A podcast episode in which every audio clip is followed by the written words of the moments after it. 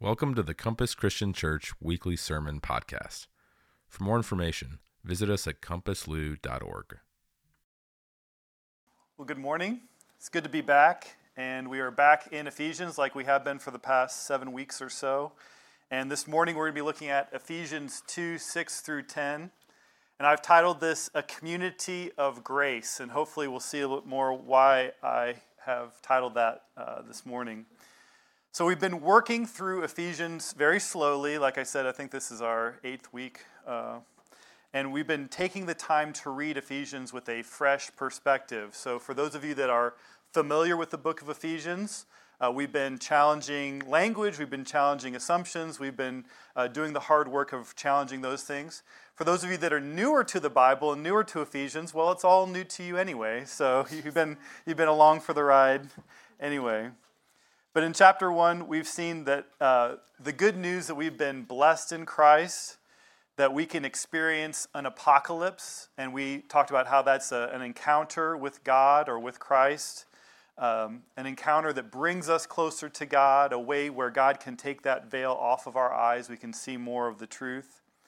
And we also saw at the end of chapter 1 that Jesus has been exalted over all the powers by his Father, God. Last week, we were in the first five verses of chapter 2, and we saw our terrible state that we began in, which was a state of being dead. And uh, we were dead, as it says, when God reached out to us with his grace. We did not deserve God's love and his mercy, and yet here we are, recipients of God's love and his mercy. So we'll be heading into uh, the last half of the first half, so the second quarter, I guess you could say, of chapter 2 as we've been sort of taking things slowly. And as we move through this passage, I again want to comment quickly that we're here to push ourselves and to better understand the scriptures. Um, we all bring a perspective or a lens to the table when we read the Bible. We all do. And that's not a good thing or a bad thing, it's just what it is. It is what it is. We all have things that we've been taught, things that we've understood, and some of those are good and some of those may not be the most accurate. And uh, what we want to do with the help of biblical scholars, with the help of textual experts, language experts, historians, whoever we can uh, rally to our cause, we want to try to read the Bible the best that we can for the way they would have understood it in the first century when Paul actually wrote this letter to the Ephesians. And so when we do this, uh, some of our assumptions about certain words might be challenged because the way that they understood those words back then are different. And so, with that in mind, I want to bring up our four themes back that we've been talking about as we've been working through Ephesians. And the first one is community oriented versus individualistic. Uh, every you in the letter is plural. So, um, we've been reading them as y'all to make that clearer for us. And then the second one is new creation and new order of things in Jesus in Apocalypse. We've talked about that quite a bit. Um, the third and fourth one are about unity in Christ. So when we see unity, it's because God's given us unity in Christ, unity between heaven and earth. And that when there's division, it's because of the powers. And usually, when we think about the powers in the context of division, we're thinking about the evil powers. But remember, powers can be good, powers can be bad, powers can be neutral. Uh, we're going to talk a little bit about that today as well. Uh, so we'll be focusing primarily on one and four today, I think. So, what are our questions for today? Our questions for today are what does grace mean? And I don't think that answer will surprise you too much. Hopefully, if you uh, have been um, walking with Christ for, for a little bit, you'll understand what grace means. But the second question, the, the answer might surprise you. What does it mean to receive a gift from God? That answer might surprise you. So let's begin by reading this whole first half of chapter 2 of Ephesians, starting in verse 1. And y'all were dead in the trespasses and sins, in which y'all once walked, following the course of this world, following the prince of the power of the air, the spirit that is now at work in the sons of disobedience, among whom we all once lived in the passions of our flesh, carrying out the desires of the body and the mind, and were by nature children of wrath like the rest of mankind. But God, being rich in mercy, because of the great love with which He loved us, even when we were dead in our trespasses, made us alive together with Christ. By grace, y'all have been saved. and raised us up with him and seated us with him in the heavenly places in Christ Jesus, so that in the coming ages he might show the immeasurable riches of his grace in kindness toward us in Christ Jesus. For by grace y'all have been saved through faith, and this is not y'all's own doing, it is the gift of God, not of works, not a result of works, so that no one may boast. For we are his workmanship, created in Christ Jesus for good works, which God prepared beforehand that we should walk in them. So last week, again, we saw that we were dead in the trespasses and sins, and we saw three powers that uh, were designed to keep us away from God. Those three powers being the course or the age of this world, uh, just different systems and things that have been set up in our world. We saw the prince of the power of the air, or the devil. And we saw the desires of our flesh, or the things that we just innately seek after that are not of God. And so all of these things keep us from God, and they keep people from coming to God in our day and time as well. So the question that we have to ask ourselves is if there is a whole system of evil that's baked up by the world and by the devil and by all the things around us, how do you fight systemic evil? So that's what this, the context of this passage is all about. How do you fight systemic evil? So we're going to consider, we're going to wrap that idea up at the end. I want to come back to our section for today, which technically starts in verse 6, I know, but I want to read it starting in verse 4, and I think we'll see why here in a little bit. Verse 4 But God, being rich in mercy, because of the great love with which He loved us, even when we were dead in our trespasses, made us alive together with Christ. By grace, y'all have been saved and raised us up with him and seated us with him in the heavenly places in Christ Jesus, so that in the coming ages he might show the immeasurable riches of his grace in kindness toward us in Christ Jesus. Last week I talked a little bit about uh, the abundance language that we see in Ephesians, and here we see it twice very vividly. He's rich in mercy in verse 4, and then he wants to show us the immeasurable riches of his grace in kindness to us in verse 7. So, even despite our status as dead enemies of God, that's where we were before Christ came, God reached out to us through his grace. And I think that even though this is a common thought for those of us who've been Christian for a long time, uh, we cannot lose the significance and the power of our status before Christ and how God worked through Christ to redeem us. The power of God's grace, His mercy, His love, and His kindness toward us. So I want to take a little bit of time. I know I left us on a cliffhanger last week. I skipped over this by grace y'all have been saved clause in verse 5. Even though technically it was part of last week's, I just skipped over. I didn't have time for it. We do have time for it today. So let's talk about what grace means and then let's talk about what gift means. So Thayer's lexicon, which is a free lexicon you can find online using like the Blue Letter Bible app, um, it defines grace as goodwill, loving kindness, favor, preeminently of that kindness by which God bestows favor even upon the ill deserving, and grants to sinners the pardon of their offenses, and bids them accept of eternal salvation through Christ. So I think many of us probably have heard definitions like this. If you've been a Christian for a long time, you've probably heard that definition of grace.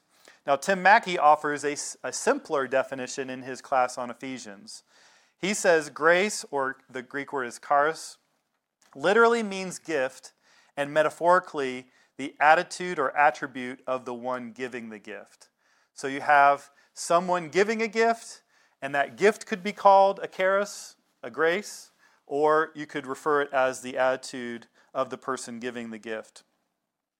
Now, one thing about grace that I think um, I know I had to question in thinking about this passage and thinking about grace in general, one thing that I did have to sort of reset my perspective on was in my upbringing, I was taught that Paul, who wrote the book of Ephesians, who wrote this letter to that church so many years ago, that Paul was a preacher of grace coming from a Jewish religion of works. And I know many of us have probably heard that idea before that Paul preached grace and that Judaism was a religion of works. Um, But I want to point out that recent scholarship, especially by a man named John Barclay, who wrote a book called Paul and the Gift, is really pushing back against that idea that Judaism was a religion of works and that there was no grace at all involved in Judaism. So Barclay did some research on Second Temple Judaism, and that's a scholarly term that's just referring to the Judaism that existed at the time that Christ lived and that Paul was writing these epistles and that sort of thing. And he also, Barclay also went through church history and he identified six aspects of grace that, that people have used throughout time to describe different ways of looking at God's grace. There are six things that Barclay has pulled out. And I have them up on the slide here. The first three the first one is superabundance. So the extravagance or the scale of the gift, superabundance. That's one aspect of God's grace. The second one is called singularity, which is the idea that the giver is always and only benevolent. Um, and then, depending on your definition of singularity, something you know, there's something about punishment in there. And so, we, you know, I think many of us in this room would even probably we would read the definition of singularity and we'd have different perspectives on it. Um, so I'm not going to spend too much time on that one. The third one, priority. The gift is given before there is any initiative on the part of the recipient. So the person who gives the gift acts first, and then the person who receives the gift, they did nothing to receive it. The fourth one is incongruity. The gift is given regardless of the worth of the recipient. Okay, so I think we're seeing some things that we're seeing in Ephesians here. And then five is efficacy the gift empowers the one to whom it is given. So there, a gift is given, and then because a person receives that gift, now there's something that they can do in their lives that was different than what they could do before. And then finally, number six is non circularity, which is there is no expected return for the gift. And this last one, we're going to get into more detail on this last one here in a little bit, but when we usually think about gifts in modern times, we usually think of this last one. But what might sound surprising to all of you is, is that this last one is a modern Western idea. It comes in during the Reformation. And it really did not exist in the ancient world, and especially not even in the ancient, uh, in the ancient Eastern world. It's a modern Western phenomenon. Now, almost all the Jewish sources that Barclay researched and went through and documented um, they emphasize number one, superabundance. Almost all of them, superabundance is at the top of the list. So, what that means is we have ancient Jewish sources talking about God's grace and talking about it in the context of it being extravagant and abundant, over the top. So, not only is the ancient Jewish faith a religion of grace, it's a religion of superabundant grace. That's how many of the rabbis talked about it during this period of time. Now, as a scholarly point, number two, for example, the giver is always and only benevolent. In ancient Jewish circles, that was a relatively rare thing. A few rabbis believed that, but not every rabbi believed that. So the idea that we that many of us were taught, I know I was taught that Paul was a grace preacher and that he comes out of a religion of works, it doesn't pass the scholarly test. If you go back and you read actual Second Temple uh, Jewish sources, you'll get grace all over the place. They talked about it.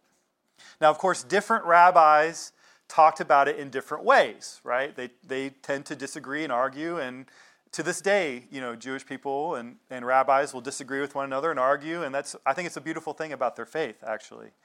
Um, but they all believed in grace. That's my point. All the ancient Jewish rabbis believed in grace. They saw different perspectives, they used different language, they highlighted different aspects of those first five aspects that Barclay pointed out, but they all believed in grace. And I think that there's a good reason for that. If you want to put your finger here, we can turn to Exodus. If you have your Bible, you can turn with me to Exodus. This is God's self declaration to Moses about who he is. And I think this can help us understand why Judaism was a religion of grace. In Exodus 36, one of the most powerful passages here, in Exodus, God says about himself, verse 6. And when we see again those, those letters, L O R D, capitalized, that means that the translator is translating the name of God, Yahweh. So sometimes I'll read it that way. the Lord, or Yahweh, this is verse 6, passed before him, Moses, and proclaimed, Yahweh, Yahweh, a God merciful and gracious, slow to anger, and abounding in steadfast love and faithfulness, keeping steadfast love for thousands, forgiving iniquity and transgression and sin, but who will by no means clear the guilty, visiting the iniquity of the fathers on the children and the children's children to the third and fourth generation. So when God describes himself, how does he describe himself? The, almost the first thing out of his mouth is that he's full of mercy and he's gracious. Those are his first two words that God uses to describe himself. So, as a result, any religion based on a relationship with this God, with Yahweh, is going to be what? A religion of mercy and grace. That's just the way it is. And yes, we can acknowledge that ancient Judaism had a law that required obedience and that there were consequences if the people did not obey the law. But it was still a religion of grace. And some people would argue that Christianity has a new law, that there's a new covenant, a new law, and that we're supposed to obey that one as well. So, anyway, but the point I'm trying to make here is we can look through the whole Old Testament, what we call the Old Testament, the Jewish scriptures, is a story of how God extended mercy and grace to his people time after time. Time after time, he showed them grace and mercy. So, as Barclay continues the book, he works through church history. And of course, I'm, I'm, sure you understand that various Christian theologians have different view on grace. And if you want to get in more on that, I suggest you pick up Barclay's 700 page book, which I did not read cover to cover. I did not, I just uh, watched some YouTube videos with some uh, interviews that he had and stuff like that, and Tim Mackie's explanation of it. But it is worth reading, I think. I will at some point pick it up. But anyway if you want to get into all the nitty gritty about how church fathers viewed grace slightly differently than one another, Barclay's done all the work for you. So, but I think the point that we all think about is who cares what Augustine thought about grace? Who cares what this rabbi or that rabbi in the first century thought about grace, right? We're reading the book of Ephesians. What does Ephesians have to say about grace? So let's read through the verses we just read through, but now thinking about these characteristics of grace. Verse 4 But God, being rich in mercy, because of the great love with which He loved us, even when we were dead in our trespasses, made us alive together with Christ. By grace, y'all have been saved, and raised us up with Him and seated us with Him in the heavenly places in Christ Jesus, so that in the coming ages He might show the immeasurable riches of His grace in kindness toward us in Christ Jesus. So I think we find superabundance here in spades, right? He's rich in mercy, and he has to take all of the coming ages to show us all the kindness and the love that he has for us. So we clearly see superabundance here. Now, singularity, God as being only benevolent. Again, depending on your definition of that, you're going to see that here, I think. You see God as being rich in mercy, full of love, full of grace. Uh, God is good here. Priority, no initiative on our part. I talked about this last week. What can someone do when they're dead? Is there anything we could have done if we're being described as dead? No. So clearly we have priority here. There was no initiative on our part. There's nothing that we could do to reach up to God to earn our salvation or anything like that. So clearly we see grace is viewed as having priority here. And then what about incongruity? Are we uh, portrayed here as worthy of this gift? No, we were dead where? In our trespasses and sins. We weren't worthy recipients of God's grace. Neither were the, the Old Testament Jews. Were they were worthy recipients of God's grace? Did they deserve it? No. Several times God says, actually throughout the Old Testament, He says, It's because I made this covenant with Abraham that I'm doing this for you right now. like I made this deal a long time ago, and you're just sort of getting in on the extended warranty, okay? Like you're co signed by Abraham. So uh, I think we get to incongruity there. And now, when we think about efficacy, the gift empowers us to do something, it empowers us to change. I think we get there in verse 10 when it talks about the good works that God has prepared beforehand that we should walk in them. So I think we can get either four or five, depending on your definition of singularity. We can get four or five of these aspects of grace here in just verses 4 through 10 of Ephesians chapter 2. The one we clearly don't get, or the one we don't clearly get, is the non circularity, the one that we tend to think about when we think about gift giving. So I want to turn now to the idea of gift giving, and we're going to read the next two verses as well. Uh, Ephesians 2 8. For by grace, y'all have been saved through faith, and this is not y'all's own doing. So there's priority again, not our own doing. It is the gift of God, not a result of works, so that no one may boast. So, when we think about the best gift, I want you to take a moment here. When I tell you I'm giving you the best gift, or someone's giving you the best gift, what's the first thing that comes to mind? that's a great answer for a parent. Yeah.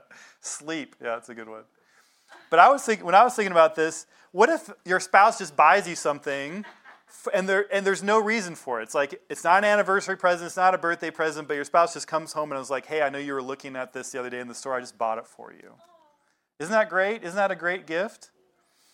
And in America, we often think like the best gift is one with no strings attached. I give you a gift, and I'm like, "Look, there's no strings attached here." That's the best gift, right?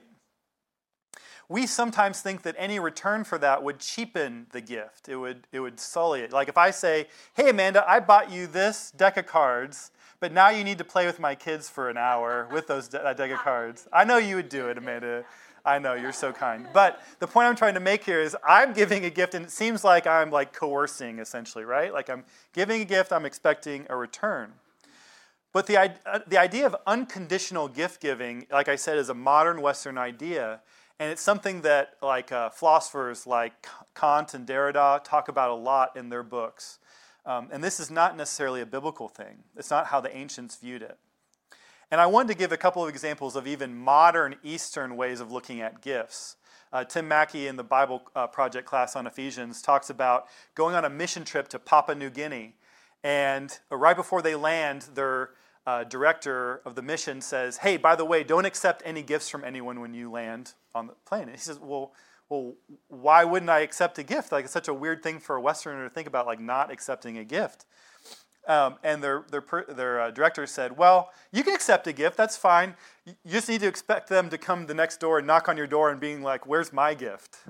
So the idea behind gift giving was, if I give you a gift in modern Papua New Guinea, if I give you a gift, then I expect a gift in return. I've built this, this, this sort of thing. I'm, I'm expecting some sort of return for my gift.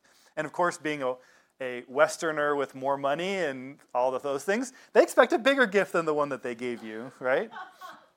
My brother, Zach, uh, told me a story about Egypt. I asked him, I sort of mentioned what I was talking about, and I asked him if he had any stories along these lines from his travels in the military.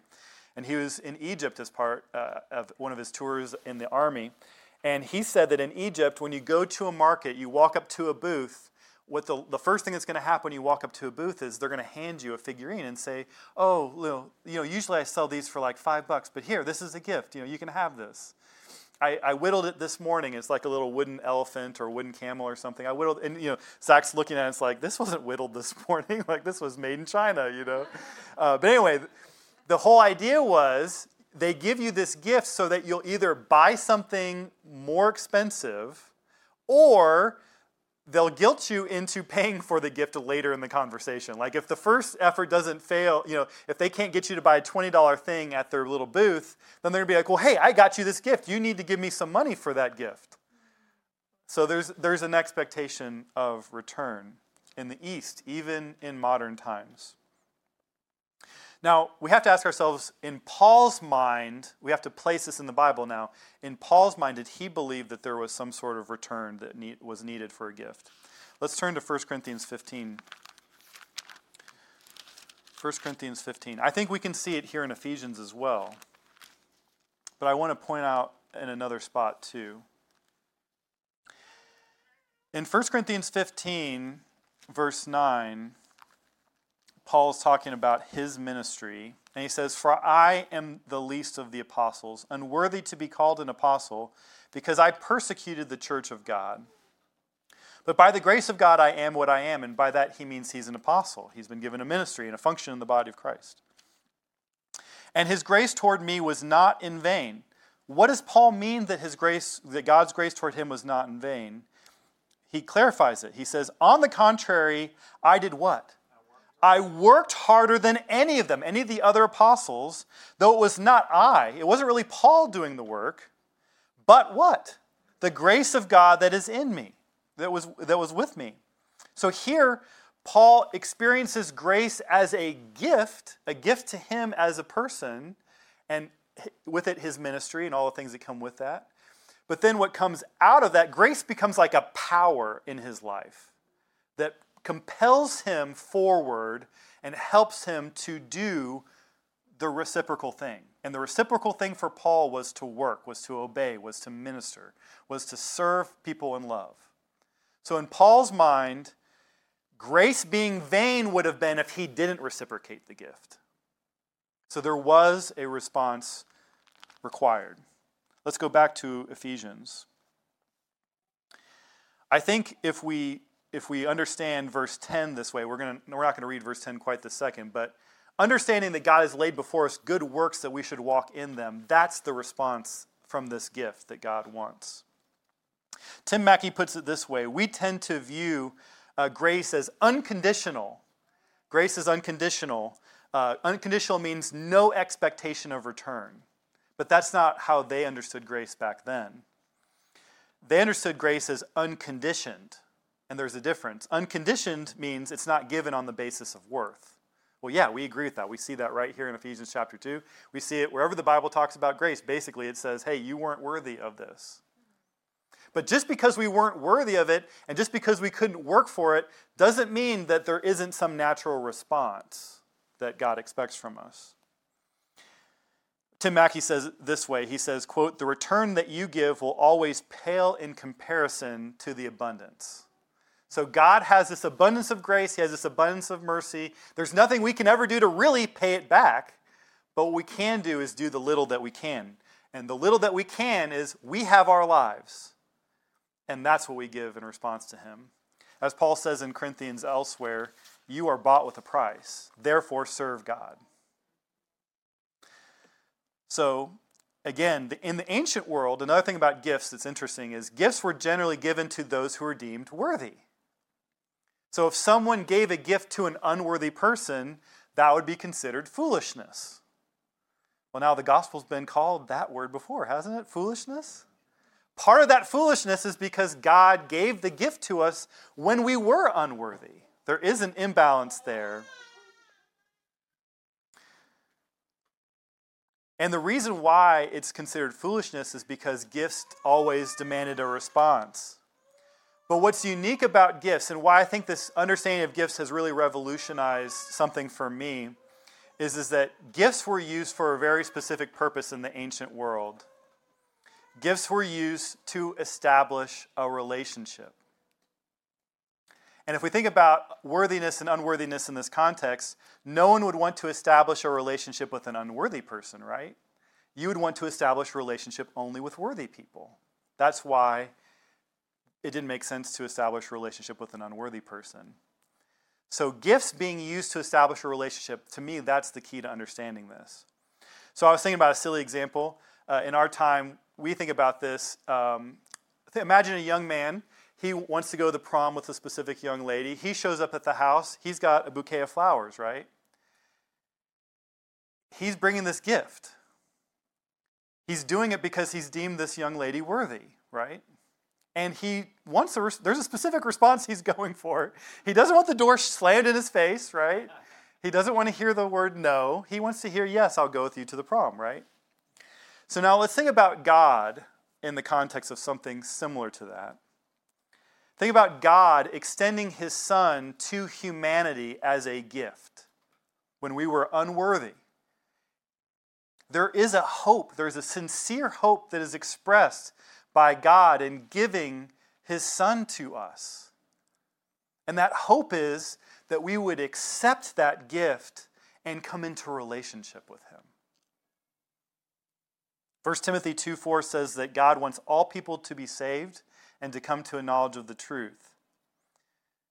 John 3:16 says that God sent his son out of love to save us. So God is reaching out with this bouquet of flowers, with the, the life of his son Jesus. He's at the door and He's waiting for our response. And if we accept those flowers, we're in relationship with Him. It starts that relationship. And so we can see clearly in the scriptures that God does expect a response from this gift of grace. He wants us to have faith. He wants us to have gratitude. He wants us to have a life that is transformed by that gift into a new way of living. That's what He's seeking by giving us this gift. Here's another way to think about this. Um, when we re- receive a gift, we think of this gift as ours, right? Now we own the gift, we have this new property. And so yesterday uh, we had a birthday party for Liam, and uh, Liam's uh, birthday was a couple weeks ago, but this was just the first Saturday that worked for us. And so uh, Liam got a bunch of presents, right? So Liam gets a bunch of presents, and he immediately thinks, "Look, this Lego set is mine, and this Lego he got a lot of Lego sets. This Lego set is mine, this Lego set is mine, right?" And Hannah can be tempted, my daughter who's four and a half can be tempted to get jealous about that. Hey, you know, I want to turn with this Lego set, or hey, I want to turn with this toy, or whatever the case might be, right? Well, what does Liam say to Hannah when Hannah goes after him like that? He says, No, that Lego set is what? It's, it's mine. It's mine. So think about the primary gift that God gave us, his son Jesus. Now, God extended this gift to us, we accept it, but now do you own Jesus? No. Jesus is your Lord. If anything, he owns you. It's a different thing than what we think about when we think about gift giving in the modern Western world. So clearly, this idea of biblical gift giving has escaped. I know it's escaped me for a number of years until I started thinking about it in this context.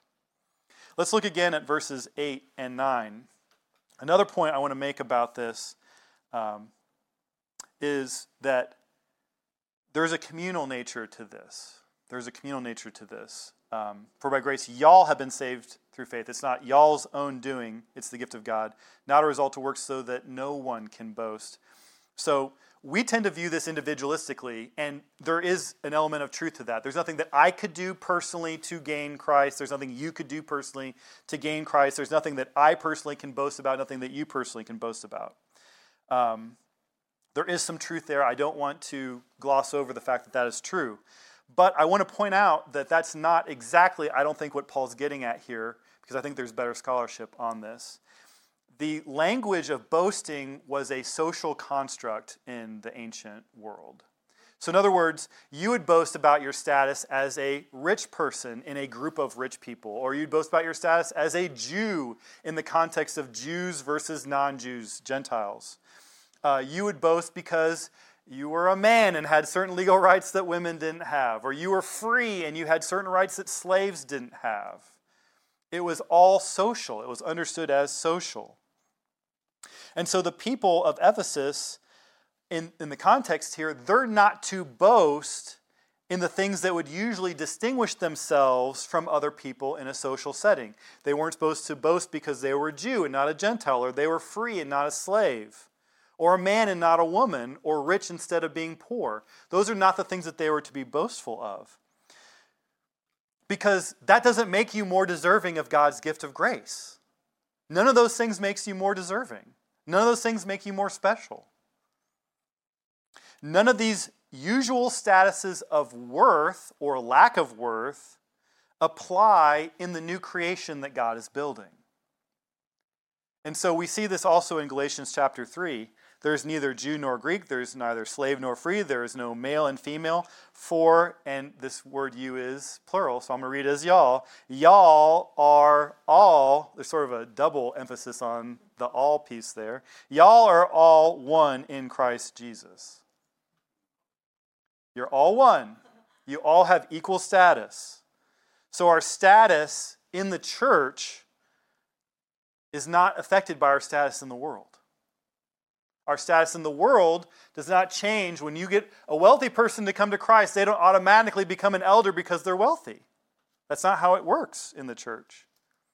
We are equally valued in Christ, no matter our past trespasses and sins, no matter our social status in the culture, and no matter our giftings and callings and offices in the church. None of us are valued more than anyone else. The playing field is level. So, this is talking about boasting in status socially.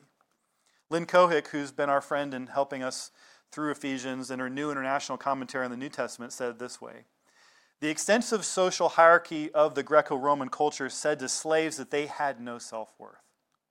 Freed slaves carried the cultural baggage of their former slavery with them as permanently as their physical scars.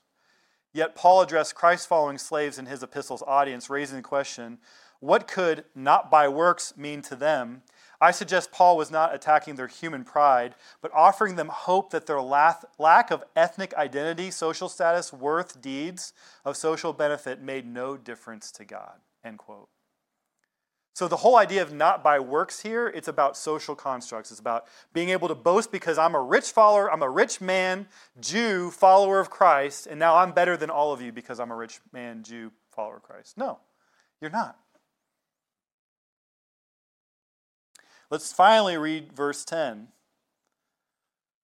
For we are his workmanship, created in Christ Jesus for good works, which God prepared beforehand that we should walk in them. And again, I think we can view this individualistically. All I can do is control myself. All you can do is control yourself, right? And so we can think about the things that God prepares before us each and every day to love our neighbors as ourselves, to, to walk in love to those around us, to serve one another in love, to go out in the community and do things and bless people. I think that's great. I think we should not ignore that. But I want to point out that the workmanship here in verse 10 is not me individually. I am not God's workmanship. Uh, Paula is not God's workmanship. Uh, Dan's not God's workmanship, not individually. This is talking about the body of Christ. This is talking about new creation that God is assembling everyone together into this masterpiece. We collectively are this masterpiece. So then the question becomes what do these good works mean then, if it's collectively? And that's where we're going to end today because we started this morning talking about a system of evil. How do you fight a system of evil? We'll get to that. So let's look through the four layers of interpretation. What does all this mean for our lives? We've looked at what the text meant to them, how they would have understood, understood gifts and grace. How would they have applied it? Well, in the original context, they would have understood the amazingness of God's gift of grace to us. They would have seen uh, the five things that we talked about from Barclay. They would have seen that, though, as an extension of God's grace that He always gave the Israelites, because they don't they wouldn't have had that like Lutheran idea that Paul was a grace preacher and the works, you know, relig- you know, Jewish, Judaism was not a religion of grace. They they saw Judaism; it was around them. They could they knew the rabbis that were writing in the period that Paul was. They all understood they were all still talking about grace, so they wouldn't have had that confusion about grace that we often have. As a result of that gift, they would have seen the need to build communities of faith that could effectively fight the powers, the systemic darkness around us specifically the three powers we talked about last week. So they would have built local churches that would have acted in subversive ways to show people a new way of living, what we've been calling kingdom living. So, what does that mean to us? Well, I think we should pick up the same mantle that they put down. We should continue uh, to build our church and, the, and, and support a larger Christian community that can fight systemic fire with systemic water.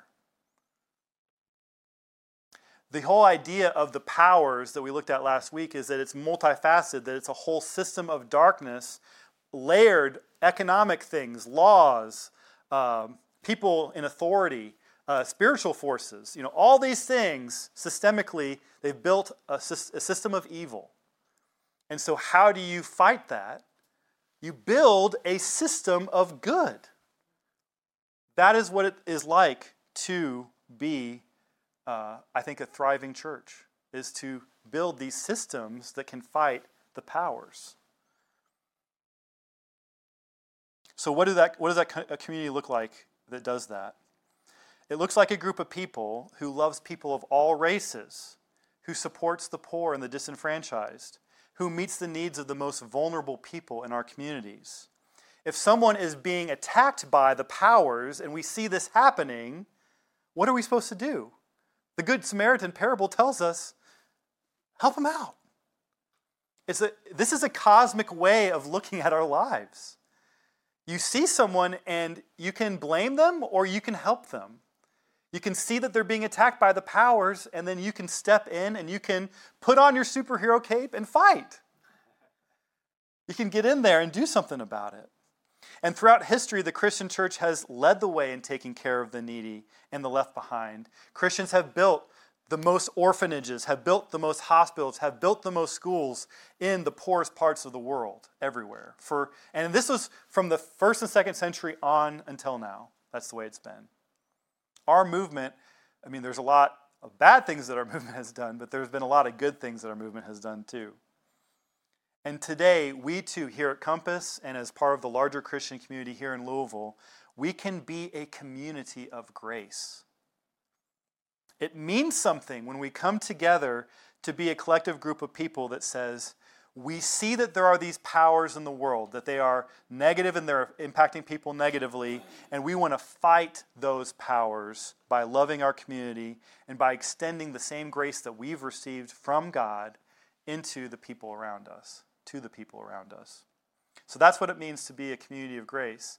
And that's where we have to go because we see these powers influencing the people around us. And we have to have sympathy toward that. And to be able to fight that systematically, we have to build our own system. And we do that by following the example of the early church, just like they built a system, a community of grace. We too can build a community of grace. So let's pray. Father, we thank you for just the unbelievable aspects of your grace. How when we were dead, and could not do anything to merit, deserve it, work for it. There's nothing we could do. There's nothing that we can boast in, God. That you still reached out with your grace and your mercy and your love and kindness to show us the way through your Son.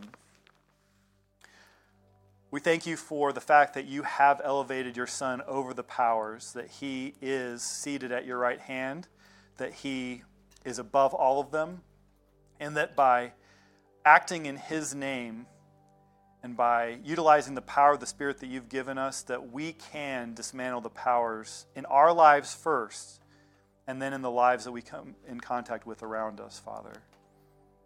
We can be agents building a community of grace for your glory.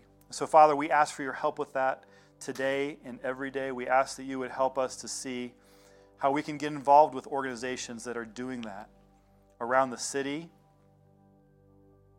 and around the world. So, Father, we, we are hopeful this morning. We're so thankful for this amazing future that you've, you've laid out in your scriptures. And before that kingdom comes, Father, we want to bring as much of it, as many tastes of it as we can to this community around us. So we thank you for your help in doing that. In Jesus' name, amen. Thanks for listening to the Compass Christian Church Weekly Sermon Podcast. For more information on how we are striving to follow Jesus together here in Louisville, Kentucky, check out our website, compasslou.org, where you can subscribe to our newsletter and view additional resources.